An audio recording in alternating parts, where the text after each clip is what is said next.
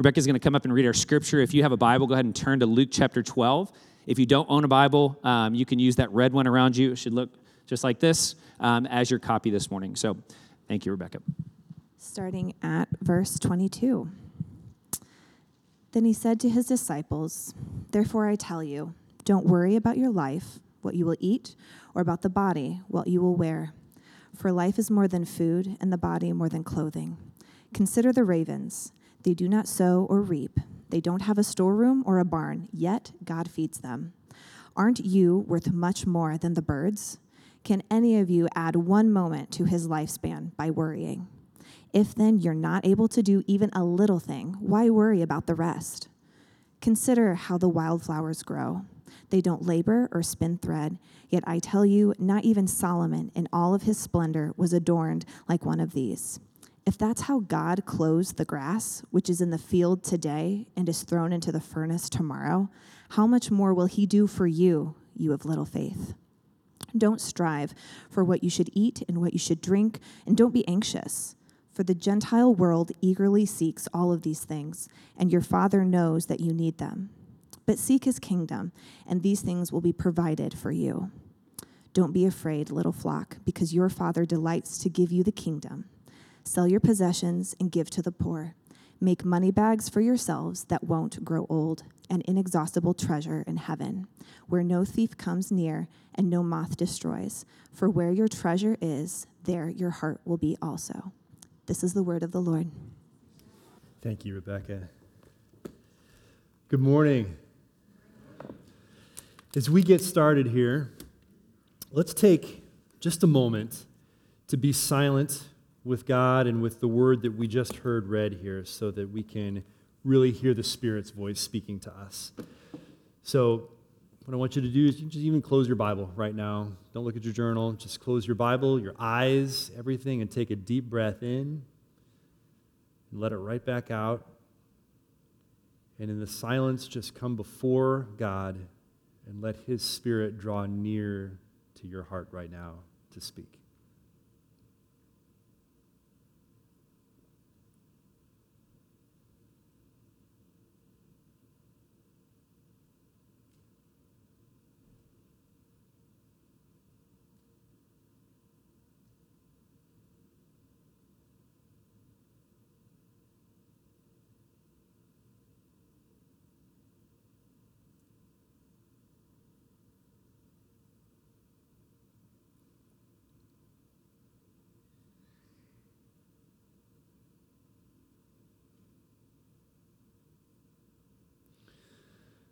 O Lord, in your light do we see light.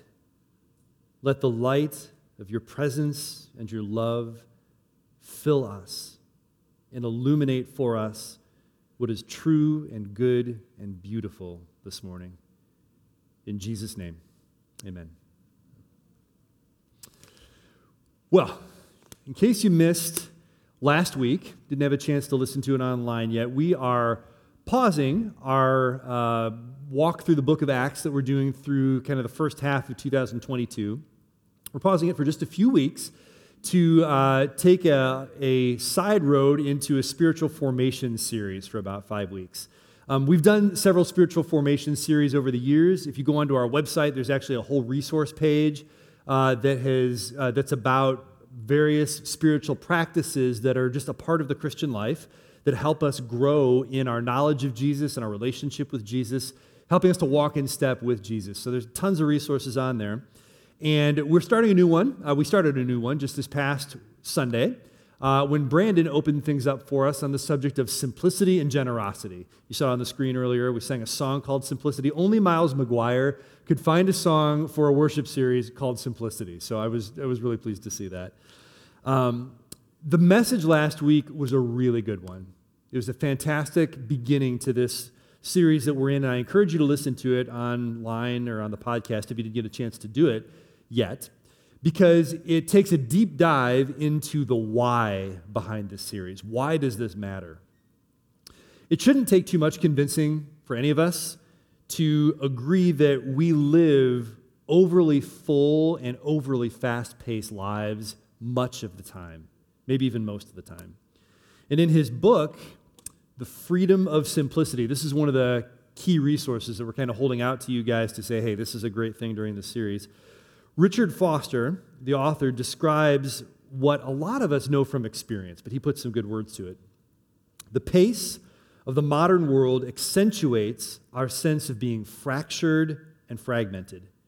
We feel strained, hurried, breathless. The complexity of rushing to achieve and accumulate more and more threatens frequently to overwhelm us. It seems there is no escape from the rat race. What Foster's describing is our lack of simplicity. Our internal exhaustion is connected to our external turmoil in life, especially around the subject of money and possessions. And that's at the heart of what Brandon talked about last week. We looked at Jesus' teachings in Luke chapter 12, uh, the, the part of Luke 12 before what Rebecca just read, and then also in Luke 16, and we came face to face with one incontrovertible fact we cannot serve two masters. We cannot serve both God and mammon. Now, mammon is this summary word in Scripture for money and possessions, but it's not just the stuff. It's not just the money. It's not just the things that we buy with the money. It's the spiritual power behind the money and behind the stuff. And that's why our internal fracturing is so connected to our outward actions. We have trouble living with simplicity on the outside, simplicity with our money, simplicity with our possessions because we lack simplicity on the inside. Sort of like the rich young ruler who talks to Jesus, who wants to follow Jesus, and he, he tells Jesus that, Look, I have kept all of God's commandments since I was a young boy. But then he hears from Jesus that there's still one thing he needs to do, and that is to sell all of his stuff and then come and follow him. And sort of like that guy, our hearts have a really hard time letting go of any number of things and for any number of reasons. Last week, we got a full, high octane dose of the why behind simplicity, why it is so important. And now, today, and for the next few weeks, we're going to look at the how, how we grow in simplicity. And because our outward simplicity is rooted in and is really controlled by our inward simplicity, that is where we're going to start with simplicity on the inside. It's something that Christians for centuries have referred to as simplicity of heart. Now, there is not one primary passage in the Bible where it teaches the, the idea of simplicity of heart or how to go about getting it. Rebecca read part of Luke chapter 12 for us a minute ago, and we're going to center on that today in just a few minutes. But we're going to jump around a lot too, because Scripture talks about this idea of simplicity of heart in all sorts of places and in all sorts of ways. And so here's going to be our basic approach today. First, we're going to consider what simplicity of heart actually is. And second, we're going to consider how we find it, how it grows in us, how we actually apprehend it. And in the end, there are going to be a couple of invitations to us invitations to take a step toward simplicity of heart. So that's where we're going to go today. Quick roadmap. So, first of all, what is this simplicity of heart? Because this is a need that most of us, maybe all of us, have, we probably have some kind of sketch in mind already of what simplicity heart is. Probably our sketch has a lot more to do with the lack of simplicity. We tend to be much more familiar with that side of it. So, in that book, Freedom of Simplicity, Foster mentions how impacted he was by another spiritual formation classic called A Testament of Devotion by a guy named Thomas Kelly. And there's so much good stuff in this book, I can't recommend it highly enough, but here's, here's one quick sketch of, what, of how Kelly describes simplicity of heart. He writes, We have hints that there is a way of life vastly richer and deeper than all this hurried existence, a life of unhurried serenity and peace and power. We've seen such lives, integrated, unworried by the tangles of close decisions, unhurried, cheery, fresh, positive. These are not people of dallying idleness, nor of obviously mooning meditation. They are busy carrying their full load as well as we. But without any chafing of the shoulders with the burden, with quiet joy and springing step. Surrounding the trifles of their daily life is an aura of infinite peace and power and joy. Kelly talked about people living out of a divine center in their lives. And Foster explained a little bit more about what that divine center is for people who got squeamish and that sounded too new agey. He said, I hope you understand what I mean when I speak of living out of the center. I am, of course, referring to God, but I do not mean God in an abstract theological sense, nor even God in the sense of one who's to be feared and revered. Nor do I mean God only in the sense of one to be loved and obeyed. For years, I loved God and sought to obey him, but he remained on the periphery of my life. But slowly, I came to see that God desired to be not on the outskirts, but at the heart of my experience. Gardening was no longer an experience outside of my relationship with God. I discovered God in the gardening. Swimming was no longer just good exercise, it became an opportunity for communion with God. God in Christ had become the center. In her book, Abundant Simplicity, I got so many books for you today, guys. Abundant Simplicity, this is another one of our recommended resources going on with the series. Jan Johnson uh, emphasizes the intentionality and the single mindedness that are, are a part of simplicity of heart. She writes The single minded person does the next small thing that is needed in order to focus on God instead of giving in to the automatic responses of the past. To treasure God is to have a single focused life. I don't know about you, but that thing about the automatic responses of the past, that really spoke to me. I feel like too often I'm running on autopilot, just giving responses that I've trained myself to give over the years. And that is not simplicity. In probably the most famous definition of simplicity that's been given, a guy named Soren Kierkegaard, great name. He was a Danish philosopher and theologian. He wrote a little book, the title of which is his quote that's so famous Purity of heart is to will one thing. Purity of heart is to will one thing. What these last two ideas, Jan Johnson and Kierkegaard, what those are especially good at, well, they, they are especially good at giving us a bridge into Scripture. Because while joy and peace are certainly evidence of a simplicity of heart that we're living with, they themselves aren't simplicity of heart. Joy and peace are not the same thing as simplicity. Instead, I think single mindedness and this idea of willing one thing, they really start to hit the target more of the biblical vision of simplicity of heart. We start to see it first in what the Bible says simplicity is not, or at least what its opposites are. Now, just fair warning here, I'm about to run through a whole bunch of different scriptures. They'll be on the screen, but what I encourage you to do is jot them down in your journal and you can go back to them and meditate on them a little bit later. James chapter 4 shows us that a lack of inward simplicity is double mindedness. Here's what James writes What causes quarrels and fights among you? Isn't it this, that your passions are at war within you? You desire and do not have, so you murder. You covet and cannot obtain, so you fight and quarrel. You do not have because you do not ask. You do not ask and do not receive because you ask wrongly, to spend it on your passions. You adulterous people, do you not know that friendship with the world is enmity with God? Therefore, whoever wishes to be a friend of the world makes himself an enemy of God.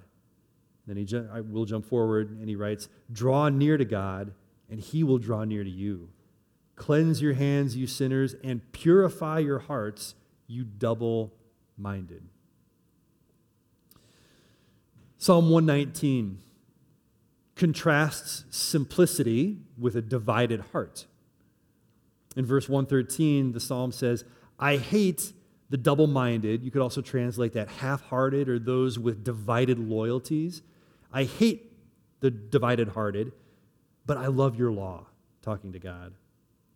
So even though most English translations, probably yours, say double minded right there, it could just as easily be translated half hearted or divided loyalties, something split down the middle.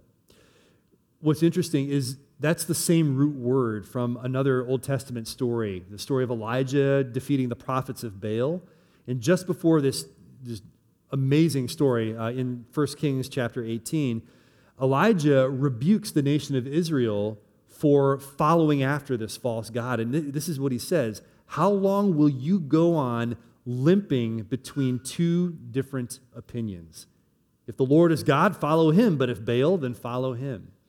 The same root word is in there, limping between two opinions, as in this dividedness of heart in Psalm 119. And then 2 Timothy chapter 3 describes a lack of simplicity in a different way. Paul writes, But mark this, there will be terrible times in the last days.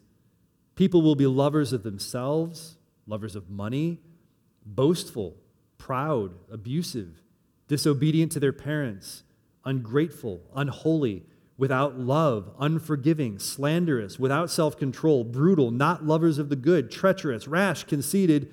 Here's the big one lovers of pleasure rather than lovers of God, having a form of godliness but denying its power. Have nothing to do with such people. So, that is a long and honestly pretty convicting list of character flaws right there. Some of them are outward, for everybody to see. Some of them are inward, but all of them come down to this such people are lovers of pleasure rather than lovers of God. They're out for their own desires. In other words, this is what you could call not simplicity of heart, but duplicity of heart. This is teaching us that the opposite of simplicity is not just complexity, like we might often think about it, the opposite of simplicity is also duplicity. It's trying to live as though you can have more than one greatest love in your life. So, double mindedness, a divided heart, duplicity of heart. I don't think we're supposed to make fine distinctions between those things. We're not going to split hairs here. They are similar, similar language for overlapping ideas. We are people who are internally divided. Like we've got multiple selves living inside us, all desiring different things. That's a good description of what it's like to be a person who's trying to serve both God and mammon at the same time. We may not be conscious of it, but that dual service to opposing masters is splitting and tearing us right down the middle. Or it's possible that, sort of like Kierkegaard talks about, Somebody might be able to will one thing, but if that one thing isn't God, it's still going to split them down the middle. It's going to tear us apart inside. Richard Foster says, No desire can be fully satisfied when it is outside of God.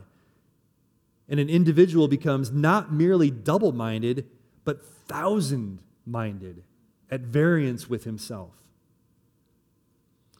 So that's a whole bunch about what simplicity of heart isn't. But what does the Bible say simplicity of heart actually is then? Well, starting from what we just saw, I think we might take a first look at Philippians chapter 3. Paul, in this section of his, his book, is talking about all these spiritual credentials and the laurels that he used to rest on before he met Jesus thinking previously that these were the things that commended him to God. God, here are my trophies. You know how great I am, so this must prove that I'm one of your people. But now that Paul has encountered the resurrected Christ and he believes the gospel, this is what he says Whatever were gains to me, I now consider loss for the sake of Christ. What's more, I consider everything a loss because of the surpassing worth of knowing Christ Jesus, my Lord, for whose sake I have lost all things. I consider them garbage. It's a really strong word there rubbish, filth, that I may gain Christ. Brothers and sisters, I don't consider myself yet to have taken hold of it, meaning the fullness of eternal life. But here's the money verse one thing I do, one thing, forgetting what is behind and straining toward what is ahead, I press on toward the goal to win the prize for which God has called me heavenward in Christ Jesus. About as far as you can get from having a double mind or a divided heart here, Paul is almost fanatical about having this single blazing purpose in his life, which is to know and become like Jesus. And he uses some athletic language in that passage there that it makes us think of another passage in Hebrews chapter 12, verses 1 and 2. The author writes, Therefore, since we are surrounded by such a great cloud of witnesses, let us throw off everything that hinders and the sin that so easily entangles, and let us run with perseverance the race marked out for us. Fixing our eyes on Jesus, the pioneer and perfecter of our faith. For the joy set before him, he endured the cross, scorning its shame, and sat down at the right hand of the throne of God. The author of Hebrews pictures us running a race and running it so hard and so devotedly that we completely strip down so that there is not a single thing left in our life that is holding us back from crossing the finish line. And he certainly includes sin in that, but he also includes even the good things that just encumber us for the race. So, like a marathoner, we're, we're keeping a mental eye locked on the goal, locked on that finish line that we can't even see yet, knowing and being with Jesus to keep us focused throughout the race. And then, when that goal finally draws near, when we're in that last mile, the last half mile, the last quarter mile, rounding the last turn, our gaze sharpens even, even further, and we can actually see the finish line and we press hard to cross it. And at that finish line, waiting for us, is the one who ran a similar race before, with his eye fixed on the indescribable joy of knowing his Father, of receiving a kingdom, and of bringing us into that kingdom to be with himself. That was the singular joy of Jesus that animated and illuminated and filled his life, that led him to go to the cross on our behalf. Any attempt at simplicity of heart whose single mindedness is not marked by joy is going to be missing the point. Now, that might start to remind us of another verse, and this time in the Sermon on the Mount. This will be familiar to you. Blessed, or you could say happy, blessed are the pure in heart, for they shall see God. Blessed are the pure in heart. So, we preachers often emphasize that the word blessed here is not an emotion, it's a state of being. We are blessed by God by being in Jesus. That's true, but we preachers can sometimes be a bit sober and overwrought sometimes. And so this same word, it literally does mean happy. It's okay to say that. And wouldn't it be cause for happiness in our lives to experience the kind of purity of heart that allows us to see God? Wouldn't that be a thing that gives you joy? Finally, for that fog of self centeredness and the haze of our own desires and our focus on life, for that fog to lift, for it to become clear, and for us to see with clear eyes for the first time. This particular beatitude is the one that's behind Kierkegaard's quote purity of heart is to will one thing. I think the pure in heart can see God so clearly because their vision is no longer cluttered with competing desires. They have a single will to know and become like Jesus. And that brings us into the language of desire. And the Psalms become really helpful for us here, like Psalm 37. Delight yourself in the Lord, and he will give you the desires of your heart. There are two layers of meaning in this verse. The first is this idea that when our deepest delight is in God Himself and not in any other thing, even other good things, He will still fulfill those good, right desires, the desires that are really at the root of all the things that we want in life. But the second layer is this when God is our deepest delight, He actually gives us our desires, He shapes us, He forms for us and fills us with desires that come from Him. So that in the end, what we are freely desiring of our own will, our own accord, is what He Himself desires. And when God is the one doing that forming and that filling, we can rest assured that those desires are not going to start competing with one another. They are all ordered underneath our single greatest desire to know and become like Jesus. Friends, that is simplicity of heart. Jesus teaches us a similar thing about desires and simplicity in his kingdom parables in Matthew chapter 13. Jesus said, The kingdom of heaven is like treasure buried in a field that a man found and reburied. And then in his joy, he goes and sells everything he has and buys that field. Again, the kingdom of heaven is like a merchant in search of fine pearls. When he found one priceless pearl, he went and sold everything he had and bought it. So here are two pictures of this Matthew 13, you could just call what God's kingdom is like. And here are two pictures of what God's kingdom is like. But what's amazing here is that Jesus says the kingdom of God is not that thing over there that you should be seeking after. He doesn't only say that. Somehow, the kingdom of God is actually in our desire for God. Our sold out, laser focused, single minded, wholehearted desire for God is itself evidence that the kingdom of God is within us. Again, simplicity of heart sets all of our desires under and aligns them with one great love for God Himself.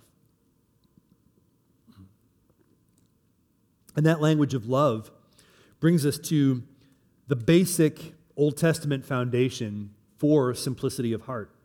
It's what's called the Shema. It's Israel's fundamental confession of faith in Deuteronomy 6. Hear, O Israel, the Lord our God, the Lord is one. Love the Lord your God with all your heart, with all your soul, and with all your strength. Many, many years later, when he was asked what the greatest commandment was, Jesus riffed on this in Matthew 22. And he said, Love the Lord your God with all your heart, soul, mind, and strength. This is the first and greatest commandment. In other words, he's saying, live with a radical simplicity of heart. Love God above all else. That simple. But then Jesus continues. He says, the second is like it love your neighbor as yourself. Jesus put the priority on love of God in simplicity of heart. But that kind of love cannot help but overflow into a love of neighbor the inward simplicity of a single great love for God, a, an all consuming passion for Him, leads us to an outward simplicity where our life is organized in such a way that we are free to love others with abandon. Nothing is holding us back. We have no reason to hesitate. And so we've been dancing around it, but this finally brings us to the passage that Rebecca read for us earlier, Luke chapter 12, especially in verse 31. Don't keep striving for what you should eat and for what you should drink, and don't be anxious. For the Gentile world eagerly seeks all these things, and your Father knows that you need them. But seek his kingdom, and all these things will be provided for you. Maybe you're more familiar with how this is phrased in Matthew chapter 6. Seek first his kingdom and his righteousness, and all these things will be added to you. Friends, these words right here, that verse, that is the foundation for the entire spiritual discipline of simplicity. It's simple enough to grasp what Jesus means by seek first the kingdom of God. We've been talking about it all through this message. But I also like how John Mark Comer, some of you know him, he's a pastor in Portland. I like how Comer puts it. He says, To seek first the kingdom of God means that we invest the resources of our life into God and into what God is doing in the world. Or to put it another way, it's to live continually for God's presence and God's pleasure. I really like that. Continually living for God's presence is to aim for a constant experience of abiding in Christ. like a branch that stays vitally, continuously connected to the vine that is its source of life. And there's this essential link between living for God's presence and living for his pleasure. But it's a paradoxical link. The paradoxical, or the paradox of the kingdom of God is that our self fulfillment is found in self denial. I love how Comer puts it. He says, As we give all that we are, we receive all that He is. As we give all that we are, we receive all that He is. Friends, that is simplicity of heart. So, I've spent a lot of time painting this picture here of what simplicity of heart is because we need to catch a vision for it. We need to, to have a, a picture of it in our minds that even if we're not living with it yet, it's something that we're moving toward. It's something attractive for us. But the goal of this series is not just to have an idea in our heads, but it's to live it out, right? It's to actually grow in this and walk in this. So, how do we do that? Well, first, there's a catch. We cannot find it by looking for it. I'm sorry. That's the simple truth. It is hard to grow in seeking first the kingdom of God when we are consumed with evaluating how well we're seeking first the kingdom of God. Richard Foster gives us some pretty wise counsel here. He says, The more we work at being unconcerned about ourselves, the more conscious of ourselves we become. And so, what are we to do? Nothing. Let the matter drop. It is one of those things in life that will never yield to frontal attack.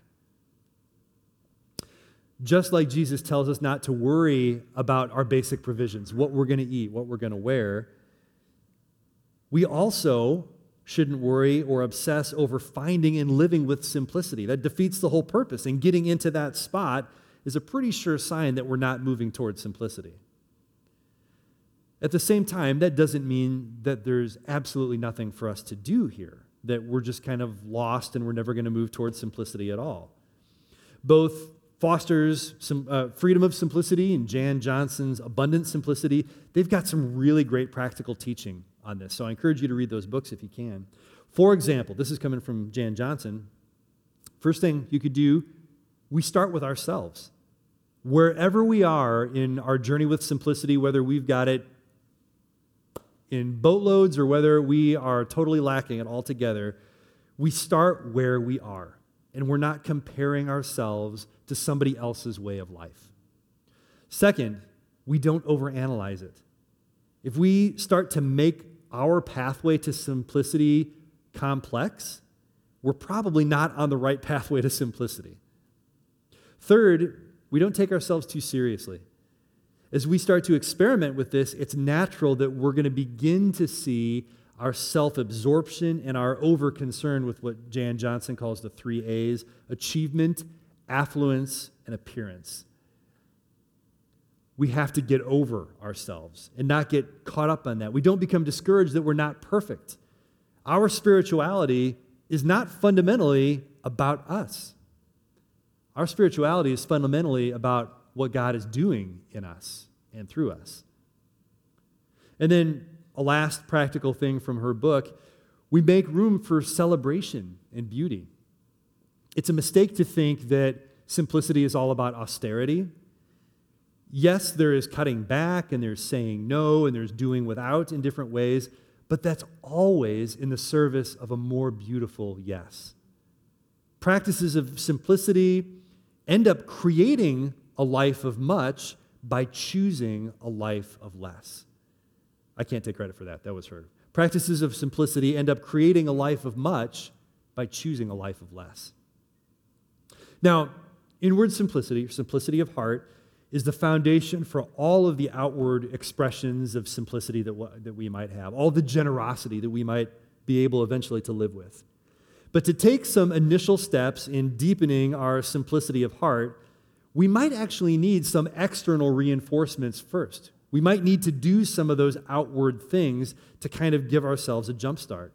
It's not wrong to start, to start with outward, visible practices and disciplines as long as we remember that they are not an end in themselves. They are meant to put us in a place where we finally are able to seek first the kingdom of God so that everything else would be added to us, everything else would fall underneath it. So I want to extend two invitations to you. Both of them are into outward practices that can sort of jumpstart your inward simplicity. One of them is extremely easy. The other one is still pretty easy, though it might have an uphill climb every now and then. And so that second one is a spiritual discipline called margin. And you already know what margin is, even if you haven't done it yet.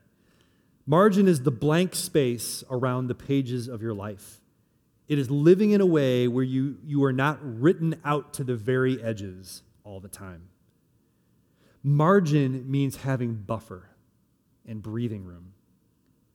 And because most of us are probably starting from a place that doesn't have much margin in it, it most likely means that we're going to have to say some no's at first. And that's where the uphill climb kind of comes in. We can build margin into our schedules not booking our entire day and leaving space between appointments so that we can breathe. We can build margin into our budgets, not getting that cup of coffee or that pair of jeans that we already did budget for, but we can enjoy the breathing room of not purchasing it. We can build margin into our attention, not filling every spare moment with music or news or podcasts or entertainment. So, margin is actually the, the discipline in this week's practice guide, which you can find uh, online on our spiritual formation resource page on the website. Definitely check that out. The other invitation is incredibly simple, and it's great for growing simplicity. And really, if you do nothing else this week, this could be the most basic response to keep simplicity in front of you this week and to, to stay conscious of your desire for it or at the very least, your desire to desire it, if you're not there yet. And it's breath prayer. It's taking the space of a single breath and without anybody else knowing it, silently to pray, seek first the kingdom of God. Any of us can do that. It's a prayer that reminds us of what is most important right in that moment. It's a prayer that shapes how you are going to respond to the people and the circumstances around you. And it's a prayer that asks God to give you a desire for his kingdom when that is not what you are desiring.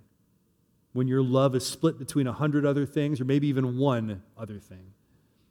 You can pray it when you're facing a decision or a fork in the road. Seek first the kingdom of God. You can pray it when you run into temptation, maybe even especially when you hear that siren call of mammon. Seek first the kingdom of God. You can pray it when you've already given in to temptation, confessing it to God, trusting in His forgiveness through Jesus, expressing your desire never to go back there again. Seek first the kingdom of God. Friends, that's it.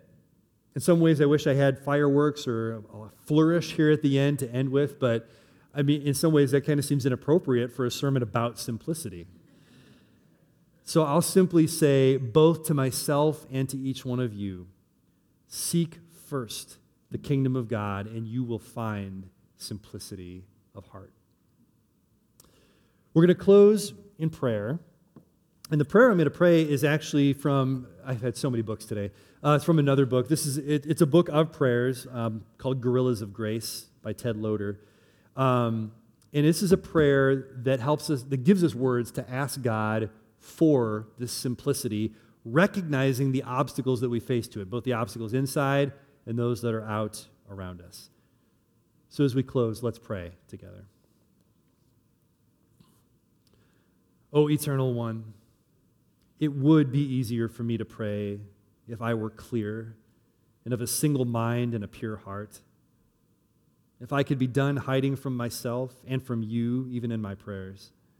But I am who I am mixture of motives and excuses, blur of memories, quiver of hopes, knot of fear, tangle of confusion, and restless with love for love. I wander somewhere between gratitude and grievance, wonder and routine, high resolve and undone dreams, generous impulses and unpaid bills. Come, Find me, Lord. Be with me exactly as I am. Help me find me, Lord. Help me accept what I am so I can begin to be yours. Make of me something small enough to snuggle, young enough to question, simple enough to giggle, old enough to forget, foolish enough to act for peace, skeptical enough to doubt the sufficiency of anything but you, and attentive enough to listen as you call me out of the tomb of my timidity into the chancy glory of my possibilities and the power of your presence. In Jesus' name, amen.